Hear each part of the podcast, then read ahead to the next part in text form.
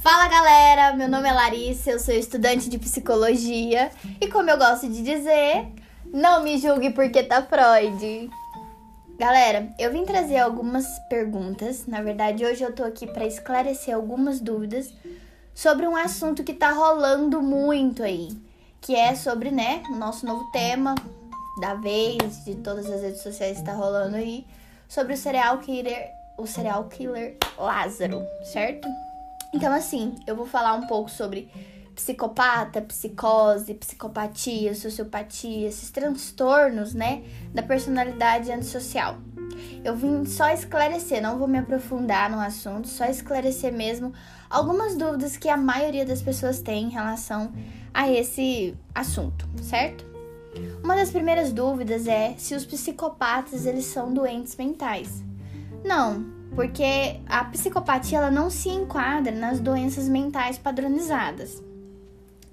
O psicopata, ele pode ser aquela pessoa que sofreu um trauma ou abuso psicológico na infância? Sim, pode. É, tanto a psicopatia, sociopatia ou transtorno da sociedade, né, antissocial, ele é caracterizado por um padrão invasivo que ocorre o desrespeito, né, e a violação dos direitos que pode ser iniciado tanto na infância ou no início da adolescência. Mas também tem o outro lado, que é aquela pessoa que ela nunca teve nenhum tipo desse problema, nunca passou por um abuso nada do tipo, e ela nasce geneticamente ruim. Então, de certa forma, eu sempre escutei, acredito que vocês também, ah, fulano fez isso, mas fulano é uma boa pessoa, fulano pode mudar. Gente, infelizmente, a, as pessoas elas não gostam de acreditar que o mal ele, ele existe, que o mal ele é verdadeiro. E tem pessoas que nascem geneticamente ruins. Elas sentem prazer em fazer mal e elas não vão mudar. Existem, é real. É, a psicopatia e a psicose, qual é a diferença?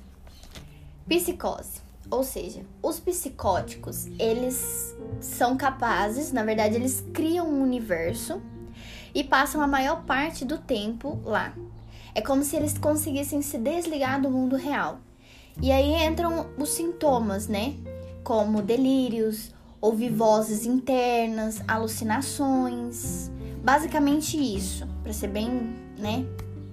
Enfim, o psicopata não.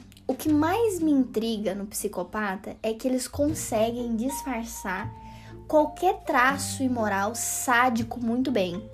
Eles ap aparentam ser pessoas extremamente normais e momentâneas na nossa sociedade. Então, tecnicamente, é, os psicopatas eles são legalmente insanos. Eles têm noção de discernir entre o certo e o errado. Algumas, algumas análises foram feitas né, por profissionais da área, onde eles apontaram que, são, que os psicopatas eles são pessoas é, racionais. E em muitos casos eles possuem QI maior que a média. Certo? Então, gente, esse foi mais um podcast. Vim trazer um tema assim bem diferente para vocês do que eu venho trazendo. E mais uma coisa, eu queria indicar para vocês um livro que eu ganhei do meu cunhado. Eu tô apaixonada nesse livro, tô louca para terminar de ler. Ele é do Joy Navarro e Marvin Carlins. É O que todo corpo fala. Ele é um ex-agente, ele fala sobre um ex-agente, né, do FBI que ensina como decodificar a linguagem corporal e ler as pessoas. Então é um livro muito, muito bom, muito complexo e assim, tô apaixonada. Super indico para vocês. Então, gente, esse foi mais um podcast. Espero que vocês tenham gostado. Beijos!